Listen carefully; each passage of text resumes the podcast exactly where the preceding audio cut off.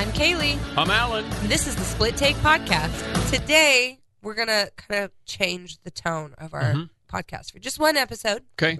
because the 16th is going to be Martin Luther King Jr. Day. Mhm. So, we're going to talk about the civil rights movement and Martin Luther King Jr. We're going to talk about Clara Luper, Mm-hmm. who is the mother of civil rights in Oklahoma. Yeah. Yeah. From and uh, let's define it even further from the standpoint of a, a, white kid that grew up in Northwest Oklahoma in the late '60s, throughout the '70s and early '80s, and a white girl that grew up in The central United States. Yeah. I'm just going to leave it. at- It's a Yeah. lot. It's a lot. and, and so because I want to define that first of all as we talk about what we're going to talk about because I agree it's a serious subject, but it's a cool subject. Right, and that that's Yeah. kind of our disclaimer Yeah. is that you know we these aren't lived experiences for us as far as the subject matter. Well, we can't know what that's like. But we can talk about from our perspectives what it means for us now Yeah. in 2023. Yeah. Sure.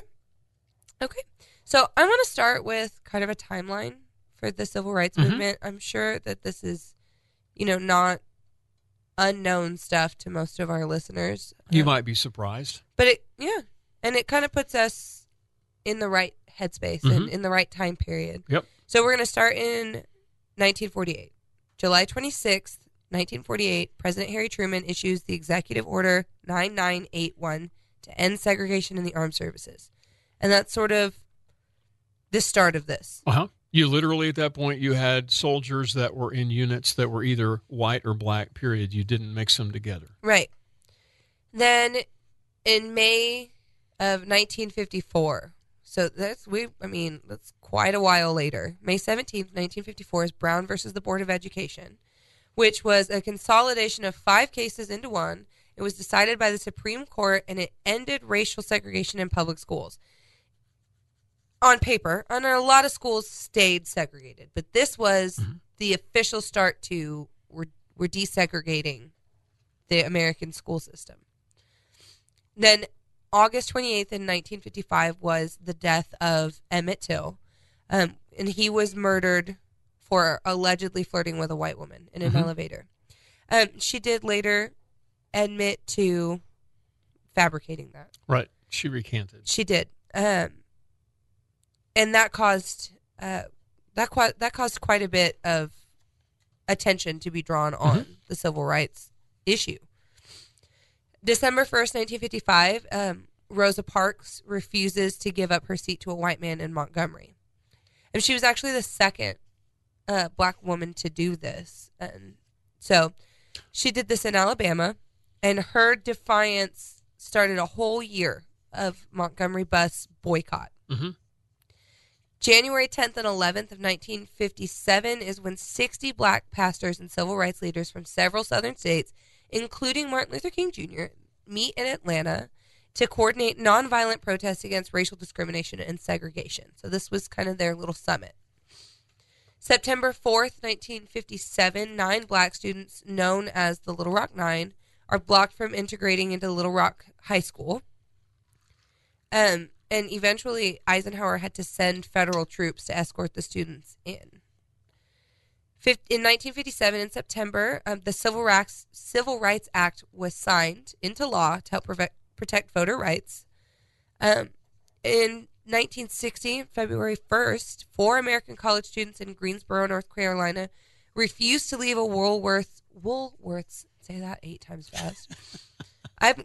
We're gonna take a listen. I'm really congested, so Yeah, I'm gonna say the words as good as I can. All right. I'm I'm gonna do my bestest. yep. Um, they refused to leave a Woolworths whites only lunch counter without being served. So they were the Greensboro 4 Mhm. And they were inspired by Gandhi, and it came to be known as the Greensboro Sit-in. It sparked sit-ins across the country, Mhm. which is really cool. Yeah. In 1960, six-year-old Ruby Bridges is escorted by four armed marshals as she becomes the first student to integrate into um, the William Frantz Elementary School in New Orleans. Um, have you seen that Norman Rockwell painting, "The Problem Oh, We yeah. All Live With"? Yeah. I, I was born in 1962. Okay. So keep in mind the stuff you're getting ready to talk about, I grew up seeing as a child. Yeah, we're So, almost we're yeah. almost to your lifetime on yep. this. hmm Um, In 1961, throughout the whole year, they had Freedom Riders. They took bus trips through the American South to protest segregated bus terminals, and they would attempt to use the whites only restrooms and lunch counters. These were marked by horrific violence from counter protesters, from white counter protesters, and it also helped to draw international attention to the cause. Mhm. In 1963, George C. Wallace, the governor, stood in the doorway at the University of Alabama to bro- block two black students from registering, and this standoff continued until the president intervened, which is I know. It Yeah. sounds like caveman. it sounds like a I whole know. other world to me. I know. Um, and it in 1963, that's 59 years ago. hmm Yeah, it's not that far. And I'm and I'm telling you, the next few things you're going to read, I know we're going to talk about this later, but history is literally repeating itself right now. In the Mhm. last three or four years, for me, it's like reliving 1968, 69 all over again. hmm So just keep reading. It's insane. Some of the things. August 28th, 1963, um, 250,000 people take part in the March on Washington for Jobs and Freedom. This is where Martin Luther King Jr. gives his I Have a Mhm. Dream speech Yep. um, in front of the Lincoln Memorial. September 15th, 1963, a bomb is set off at the 16th Street Baptist Church in Birmingham, Alabama, killing four young girls and injuring several others prior to their Sunday services, which fuels angry protests. In 1964, on July 2nd, President Lyndon B. Johnson signs the Civil Rights Act of 1964, preventing employment discrimination due to race, color, sex, religion, or national origin. This is Title. Is that Title Nine? Read that to Mhm. me. I'm a millennial. Uh, seven. Title Seven. Yeah, Title Seven of the Act establishes the U.S. Equal Employment Opportunity. Yeah. yeah okay. Um, if you've ever applied for a job, you've seen this Mhm. little blurb at Yeah. the bottom. Yep. 1965, February 2nd, um, Malcolm X is assassinated. In 1965 is March 7th, 1965 is Bloody Sunday. In the Selma March to Montgomery, around 600 civil rights marchers walked to Selma to the state's capital Mhm. in protest of black voter suppression. Local police block and brutally attack them. After successfully fighting in court for their right to march, Martin Luther King and civil other civil rights leaders lead two more marches and finally reach Montgomery on March 25th. Um, 1965, August 6th, President Johnson signs the Voting Rights Act of 1965. How many presidents have we spanned now? Three. Yeah. Um, to prevent the use of literary tests as a voter as a voting requirement. It also allowed federal examiners to review voter qualifications. April 4th, 1968, Martin Luther King Jr. is assassinated in Tennessee. April 11th, 1968, President Johnson signs the Civil Rights Act of 1968, also known as the Fair Housing Act. And this is, I mean, we started in 1948. So Mhm. This is this is 20 years. Yeah. This this whole Wait thing. minute. We and- started 48. It's more than three presidents. It would be four yeah, in different terms, but yeah. and this is. And I that's mean, just the start. yeah, this is such a bare get- bones rundown of just all of the stuff that can happen in 20 years, and it was a lot of stuff. Yeah. So, do you want to introduce us to Dr. Martin Luther King Jr.? Sure. Okay. It's kind of weird. Kaylee, this is Dr. What? No, I know what you Oh mean. my I'm supposed to be serious about You it. are. This is a so, serious episode. So, Dr. Reed Martin, there's a lot. Uh, there, this podcast could be done with 15 or 20 podcasts. Um, but but uh, he was born in 1929 in Atlanta, Georgia. So he was born and raised in the Deep South, and and the literally, to be honest, most of the 20th century, the Deep South just there was segregation and separation amongst the races. It just is what it is. Right. Uh, he died in 1968. Uh, was was shot down. He had done so many different things. Um, he was a pastor. hmm He participated in the majority of the things that you just read about. Uh, but he was also very involved with the Southern Christian Leadership Conference as a Baptist. And that's a that's a, a black church in the South in Montgomery, Alabama. Uh, he led the the march to Washington. uh, the speech on the Lincoln Memorial. Um, but but a lot of the stuff that he did, just being an activist, because being raised in the deep South, he de- he dealt with being a victim, and he just grew up an angry young black boy that wanted to make a difference. His father was encouraging him to become a, a, a very vocal person. That's why he became a pastor in the first place.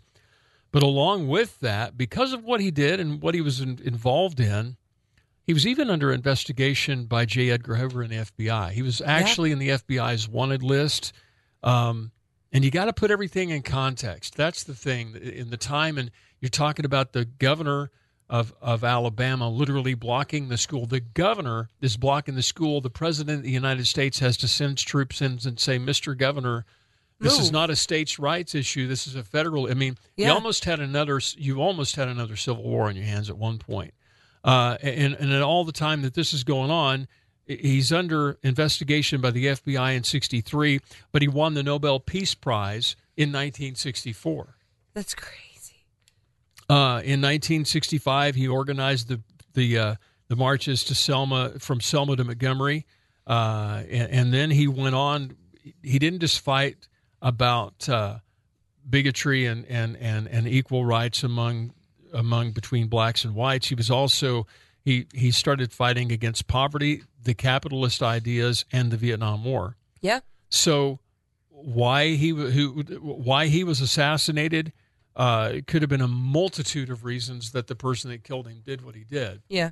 So uh, and then and what a lot of people don't realize is uh, is it took until 1986 for that to become a federal legislative holiday. Yeah. And we'll, President Ronald Reagan did it. we'll talk about that Yeah. here in a little while. What what all had to happen in order to get Yeah. that designated? Um, and I got to tell you, we were talking about this off before the podcast. And I want to share this. Being being a little white boy growing up in Northwest Oklahoma, and people that grow up in the country probably can relate to this.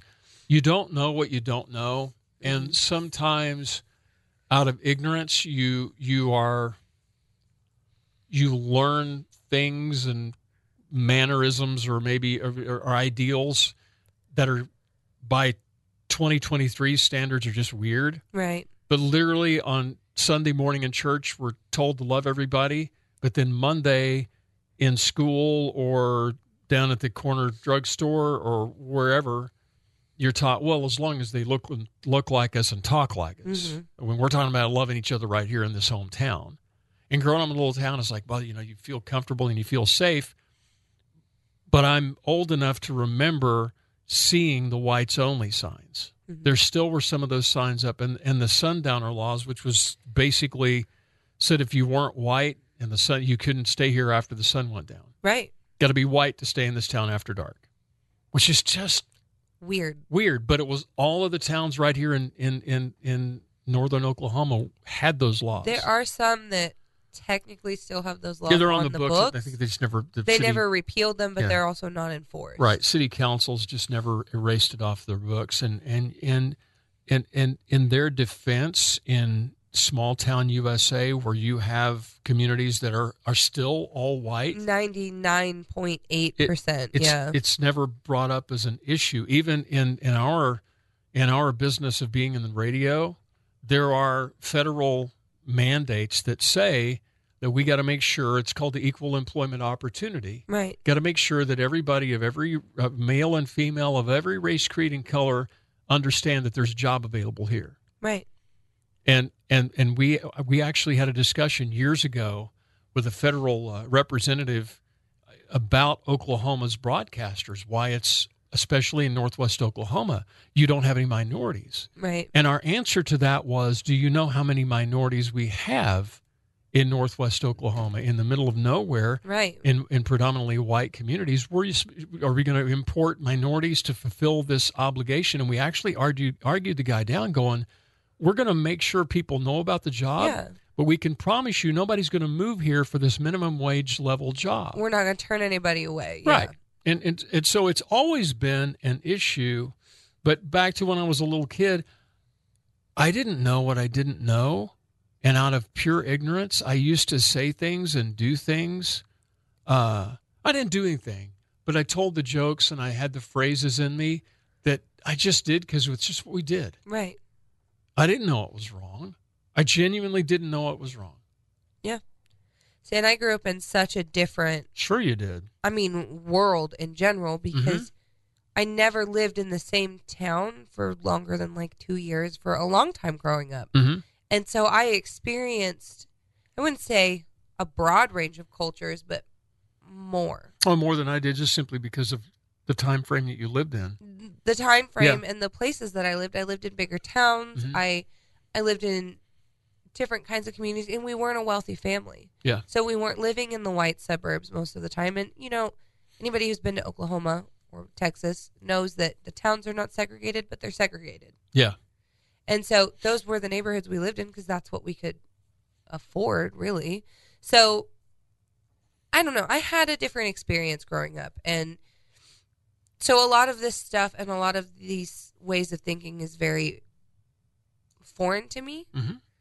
Um, and I, I don't understand a lot of it. And I, at the same time, I really can't understand the impact that all of this stuff that we're talking about that's not at all ancient history um, the impact that that has on people that are growing up, people of color and Mhm. in marginalized communities. I there's no way for me to understand what that's really like. What I what I find interesting is growing up, and and I go back to being a kid and then graduating high school and going to college. When I graduated, my junior, I think it was my sophomore year, sophomore junior year at Oklahoma State. Mm-hmm. They just introduced the Tandy computer with the cassette deck in it. Mhm. It had the memory on the cassette tape. So I never had the internet. I never had access to anything except mouth to mouth or reading a book. Right? Right. There was no influences outside of that for me growing up. Um, nowadays, it's there in front of your face in your smartphone, but you know even that's really new technologies. But what I am sadly disappointed in is here we are in 2023, and there are things about the last two or three years that literally hurt my soul because in the last three years we've done things to each other as a country Mm-hmm. that we were doing to each other when Martin Luther King was still walking the earth. Right. The things that he walked for, and I know that he's he is a, his name still to this day causes division among groups. Like, oh, he wasn't a hero; he was actually a terrorist. Oh, he wasn't a good guy; he was actually a bad guy. But he was marching for an ideal, Yeah. and that part I do believe in. I do believe he was marching for peace, and and the whole thing about having the the white kids and the black kids play together. I never. The one thing that I do remember, I might have said some jokes, but my parents taught me that there was no difference in color. Mm-hmm. The jokes I told could have just as easily been Sooner cowboy jokes or redneck jokes or whatever joke. It's just derogatory jokes, and I found out later on that they're not actually funny. They're No, just mean. and they're damaging. Yeah. Yeah. So I just don't tell them anymore. But um, That's why it's important that, you know, we sit in a position and this I know this is a point of contention for a lot of people, but we sit in a position of um privilege. We really do. absolutely. because we don't like I, I- said we don't experience a lot of that and with that privilege comes a responsibility to not be ignorant about it because if my words if i can make a, an offhanded joke and really affect someone's life in a negative way with that joke hmm or perpetuate something that negatively affects that person then i need to be more mindful of what i say and what i teach my kids And, and I think that we, right now, are constantly. My wife and I were talking about this just a couple of days ago. Everybody everywhere is so pissed off, mm-hmm. so angry about everything.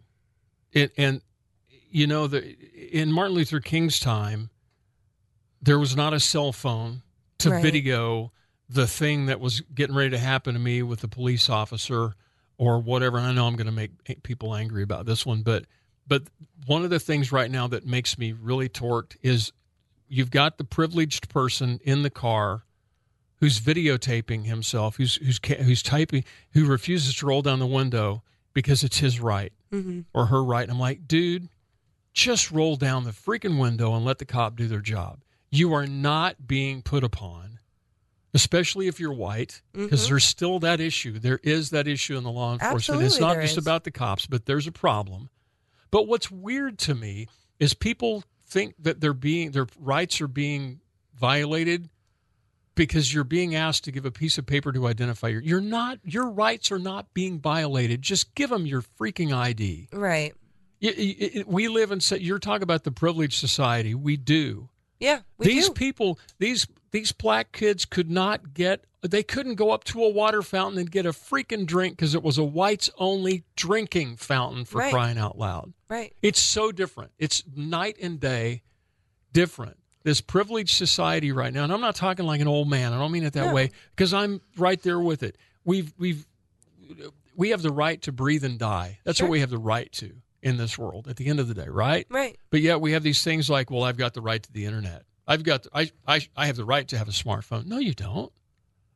No, you don't. That's a privilege. Right. And we live in such a time that should be and could be full of peace if we just quit arguing with each other. Yeah. You could just put your cell phone down and walk away. A tiny bit of empathy would go a long ways Yeah. today because I mean when you go back to that that police thing. hmm I grew up I grew up a little white girl. Right? So whenever it came time to talk about the police and their role in our community and what I as a child could expect and where I could go if I was in trouble, there was no question about whether or not police were safe people. Right. But I know people and I, I- have I and I have talked to people for which for whom that was not the case. Right. And Yeah. and rightfully so that was not the Yeah. case. And a little bit of empathy and not immediately getting in our feelings about well, well it's not me. Right. It's not me, so I don't know what you're talking about. I've Yep. never experienced that. No one I know would ever do that. Mhm. It doesn't matter. If Yeah. this is their experience, And I- then it it doesn't hurt you at all. It takes nothing from you to listen to that. And I've and I've got uh, one of our coworkers, Clayton Nolan, is a, has been a long time leader here in Enid. In fact, when you go to the city offices, it's actually the Dr. Martin Luther King Jr. Municipal Complex, Mhm. and Clayton Nolan was the man who got that done. Back Yeah. when he was on the city council, he had it renamed, and so Clayton and I have had long discussions 'cause- because Clayton is older than I am, and, and he mm-hmm. grew up in the time of segregation, and and we've just gotten. There are times that we disagree to disagree because I just don't. I I just can't understand it. Yeah. I'm white, and I and I admit that, and, and I don't and I don't understand what it must have been like to be a young black man walking the streets of Enid, Oklahoma, or any small town or big city, And, and have to be afraid of every police car that came by because I was black. right, or growing up with generational trauma. Right. Because I mean, every family has those generational Mhm. generational curses where you pass down these things that aren't Yep. healthy, or or you know your grandmother was in a fire and so now your entire family is really weird about fire. Mm-hmm. It's that, but on a large scale. And I can't understand what it's like to grow up with that Yeah. inherited trauma. Right. But but somebody who has can understand that better. Yeah. So let's talk about some lesser known facts about Martin Luther King Jr. because I've discovered some in researching for this podcast that I'd never heard. Mm-hmm. And some of them are kind of neat. The first one being that his birth name was Michael. Um, and this one is What? It's lies. It's propaganda. No. This one is, I think, probably more known than some other ones on Mm-hmm. this list. But um, his father traveled to Germany. He was a pastor at Atlanta's Ebenezer Baptist Church. Traveled to, to Germany and was inspired by the Protestant Reform- Reformation leader Martin Luther. Mm-hmm. And as a result, he changed his name and that of his five year old son. I actually didn't know that. Uh, the second thing is that he actually went to college at 15. Okay. He was such a gifted student that he skipped grades 9 and 12 and enrolled in 1944 at Morehouse College, where his father and his grandfather uh, attended. So he's the son, grandson, and great grandson of Baptist ministers. That's, cool. I mean, a long family tradition. The other thing we don't realize is he was 39 when he got shot. He was Yeah, only he was 39 years old. His I Have a Dream speech was not his first at the Lincoln Memorial. He actually Mhm. gave one uh, six years before that during a prayer pilgrimage for freedom, which is pretty cool. Yeah. Um, he was imprisoned nearly 30 times. He went to jail 29 times for acts of civil disobedience and on trumped up charges. Like he was jailed in Montgomery in 1956 for driving 30 miles an hour in a 25 mile an hour zone. And if we were thrown in jail every time we did that, some of us would never leave. Nope. Ever. especially here in Oklahoma. Yep. My goodness. Yep. Um, he actually narrowly escaped an assassination attempt ten years before his death. Um, sh- he was stabbed by a woman in Harlem, hmm Izola Ware Curry. Um, she stabbed him. The tip of his the blade came to rest alongside his aorta. Ooh! One sneeze would have punctured the aor- aorta and killed him. It, she stabbed him with a letter opener. My goodness! I didn't read that really all the way through before I looked at it. I read the headline, but Dark part of the story. that was dark. Mhm. Um, his last public speech foretold his death. He said, "Like anybody, I would like to live a long life. Longevity has its place, but I am not concerned about that now. I've seen the promised land. I may not get, I may not get there with you, but I want you to know that tonight we, as a people, will get to the promised land, and I'm happy tonight. I'm not worried about anything. I'm not fearing any man. Mine eyes, mine eyes have seen the glory of the coming of the Lord." It's kind of What's really cool is uh, he he was at the Lincoln Memorial when a lot of that was said, but later on in 2011, I don't know if you even know about this or not. There's a Martin Luther King Jr. Memorial on the National Mall in Washington D.C. now, so there's an area where people can go to see his his memorial too. It's only been there for about uh, 12 years or so, but Yeah. yeah.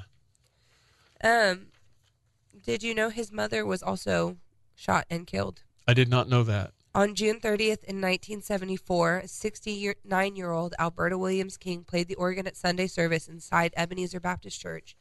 Marcus Wayne Chenault Jr. rose from the front pew, drew two pistols, and began to fire shots.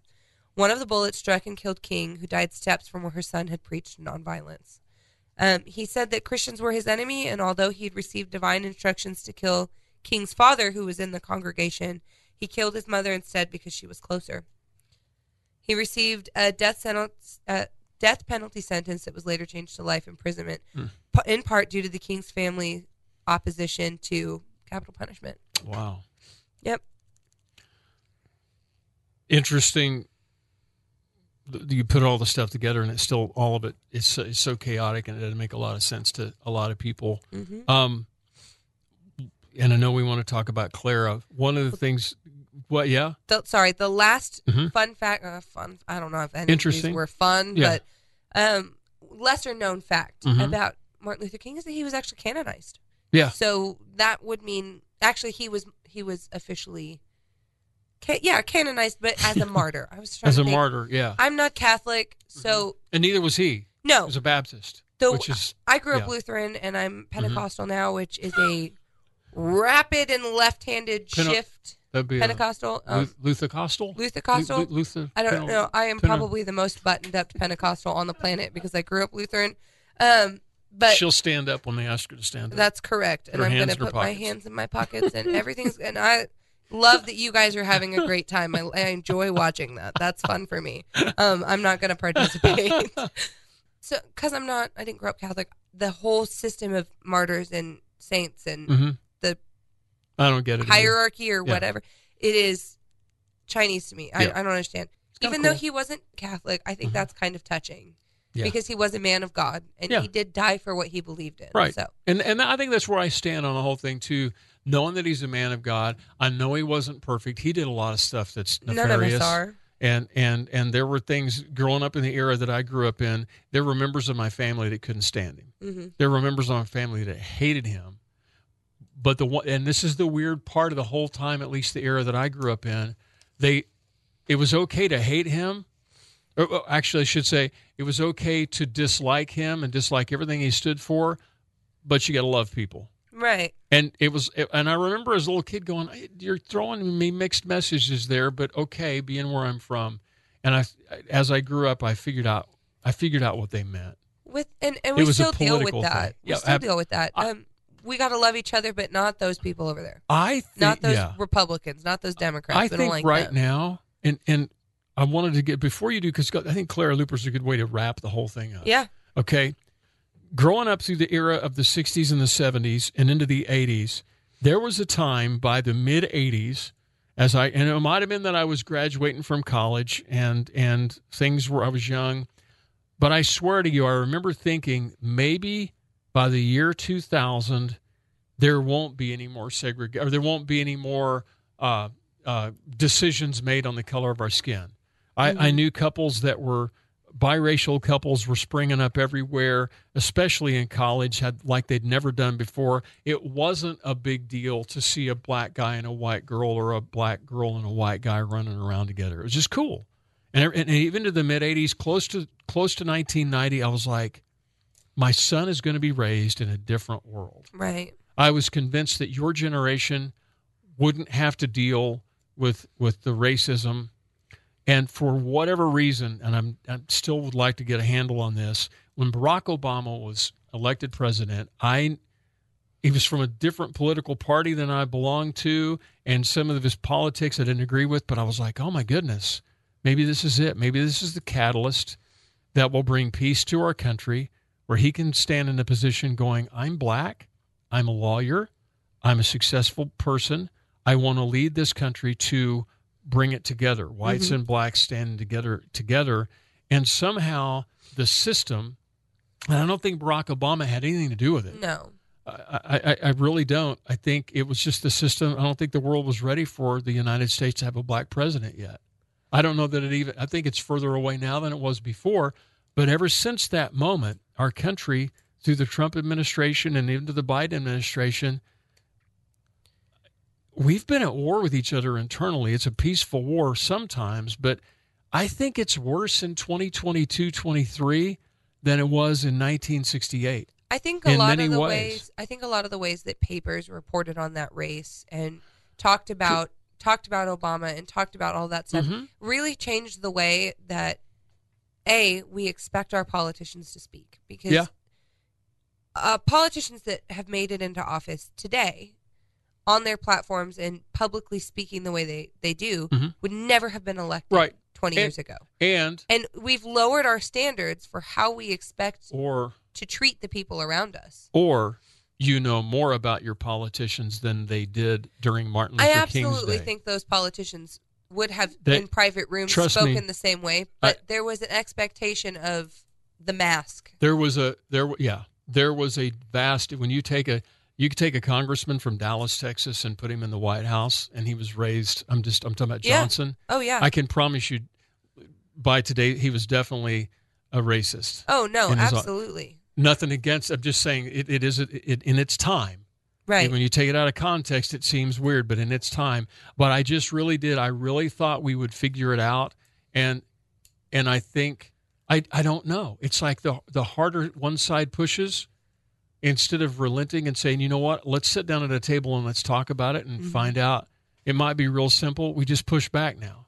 Right. and and that's on your Facebook pages, everything. And it's maybe like, oh yeah, media- well let's just see. Uh, you, you, uh, if you call me a jerk, I'm going to call you something worse. Maybe social media and the internet and the vacuum that you can create, the idea of vacuum, where the only The the- cesspool. that yeah, we- just the, the echo cesspool. chamber, basically. Yeah. I think that has contributed. Oh, absolutely. quite a bit. And, and so it, I think it's to blame. Yeah. I really do. Well, before we talk about Clara, Okay. let's talk about hmm how long it took for uh, Martin Luther King Jr. Day to be a thing. Um, it actually was 15 years. Yeah. Yeah. It took a long time. You know, uh, despite the national fervor inspired by his death, the bill to create a holiday in his honor just had no congressional support. Mhm. Um, Michigan Congressman John Conyers first proposed the bill on April 8th, 1968, and did not give up. He continued to reintroduce that bill every single year with support of the Congressional Black Caucus and just, I mean, just pushed until it got done. I, I think it, and I don't want to make this. I don't want to make this a political conversation, but I got to bring something up that I've always found interesting about our country and the perception of who mm-hmm. we are and who we are as a country, but who we are individually is is right now in in the current stance. You have the Democratic Party that is is labeled.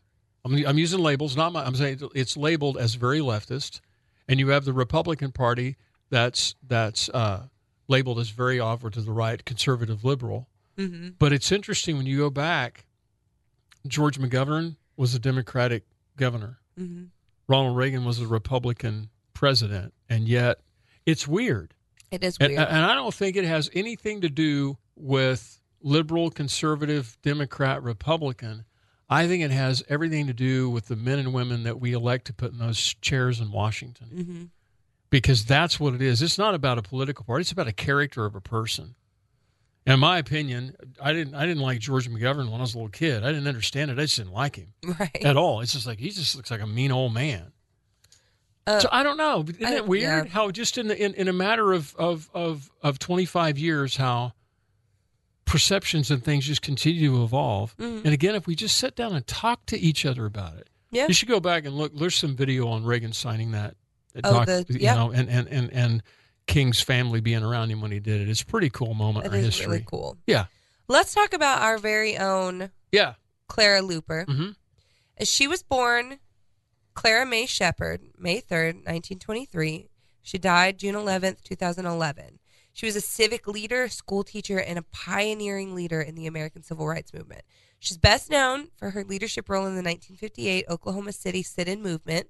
She, her young son and daughter, and numerous members of the NAACP Youth Council successfully conducted carefully planned nonviolent sit in protests in downtown drugstore lunch counters and overturned their policies of segregation. Um, the Clara Luper Corridor is a, scr- a streetscape and civic beautification project from Oklahoma City capital area east to northeast Oklahoma City. hmm Um, she was an Oklahoma candidate for election to the United States Senate. She, through her life, or you know, during the 1960s, she just continuously desegregated hundreds of establishments in Oklahoma, and she was active on a national level in the 1960s movements. Um, in 2003, in an interview about the challenges she faced, she stated, "My biggest challenge, I think, was within myself." To believe that I could continue in spite of conditions, my biggest challenge was that I could continue to know. Oh, my biggest challenge that I could continue without knowing where our next dollar was coming from. And the main challenge and the main satisfaction was knowing that someday we'd be able to do what my father, who was a veteran in World War One, was not able to do. And that was to enjoy the privileges of first class citizenship. And that right there is the definition of the American dream. hmm It's Yep. the it's the idea that you will have better than your parents and your children will have better than you. Yep. I agree. Yeah. Um and and I I want to I want to hope and pray that the millennial and the Gen Z generation figures it out before I pass away. mhm. I know we're never going to get it perfect. It, we're, there's always going to be. I mean, we we've grown up in a Sooner cowboy nation. Oh yeah. We know the them and us. Oklahoma versus Texas. It- it- it- but but that's different. oh, That I'm sorry. but, but no, I'm, I'm saying it, it's different. I'm talking about the, the the them and us at the collegiate football oh level. yeah. Oh yeah. That's different. If you're talking about competing about or just rooting for your favorite team, but when you're talking about those people over there that are that are dealing with stuff right. that doesn't seem right, you should sit down and talk to them and ask them why they don't seem right. You can help your bad taste in college You- teams. You yeah. cannot help the Yeah. color of your skin. You, you know exactly. You know what I learned in the last two or three years that I didn't understand before, and I don't, we don't have time to talk about it on this episode. I'll let you go look it up for yourself. Systemic racism. hmm and that's a totally different book altogether. And And I'm like, well, that doesn't exist. And somebody should have started showing me stuff yeah, from my very own backyard. And I'm going, ooh, now I kind of understand it. I'm I'm not sure how to fix it, but I get it. I want to encourage our listeners, especially we're an Oklahoma based podcast. Yeah. We have several Oklahoma, Texas listeners. Mhm. So I would I would like to encourage you if that word systemic if that if that phrase systemic racism makes you uncomfortable, take some time and look at it for yourself. Yeah. really just look, look, it at it. Yeah. Try to set yourself aside hmm and really look at it. Don't take it personally. No, Just look at it. It- because in that that one we can fix. Yes. I can't I can't go back to my great great great grandfather's time and have him unown the slaves that he owned. I can't Right. do that. And and uh, I can't undo the words that I said to a very young lab a black lab partner when I was in college that destroyed our relationship and I accidentally said something very derogatory Mhm. using the N word and I didn't mean to, but that was the last time I used it in anger. Right. I will tell you, I learned that day. I can't undo that stuff, but what I can do is I can look at 2023 and go, why is it that that I'm considered white privileged hmm and my friend over here that lives a half mile away is considered black and underprivileged? That part I don't understand, Right. but I'd like to learn how to fix it because Right. we're all kind of in the same boat together. Yeah. So yeah, and if you made it to the end of this podcast without getting ticked off and, and stopping, then congratulations. That's a good start. So- Um, I want to let it. I want to end this podcast Yeah. with some words from Clara Luper. Yeah. So in 1972, when she ran for U.S. Senator of Oklahoma, she was asked by the press, which this question that she was asked, I cannot fathom. Just from the 2023, I'm a millennial, almost Gen Mhm. Z. I Yeah. can't fathom this question. I'm I'm I'm almost baby boomer, barely Gen Z, Gen X. So Um, she was asked by the press if she, a black woman, could represent white people, which sounds like it's, it's a stupid question. sounds like it's from Mars, doesn't it? It's a really stupid. I'm sorry. There there is such a thing as stupid questions, and it's this question. Um, she responded, "Of course, I can represent white people, black people, red people, yellow people, brown people, and polka dot people. you see, I have lived long enough to know that people are people. yep, I agree. That's all I got for you. All right, you want to find out more about us? You can holler at us. You can email us. We're at splittakepod at gmail.com, You can also check us out on Facebook Split Take Podcast and on Instagram at Split Take Pod. and MySpace. No, Not on a that one's MySpace. dead. Oh, okay, Twitter. At Split Take Pod. See ya. See ya.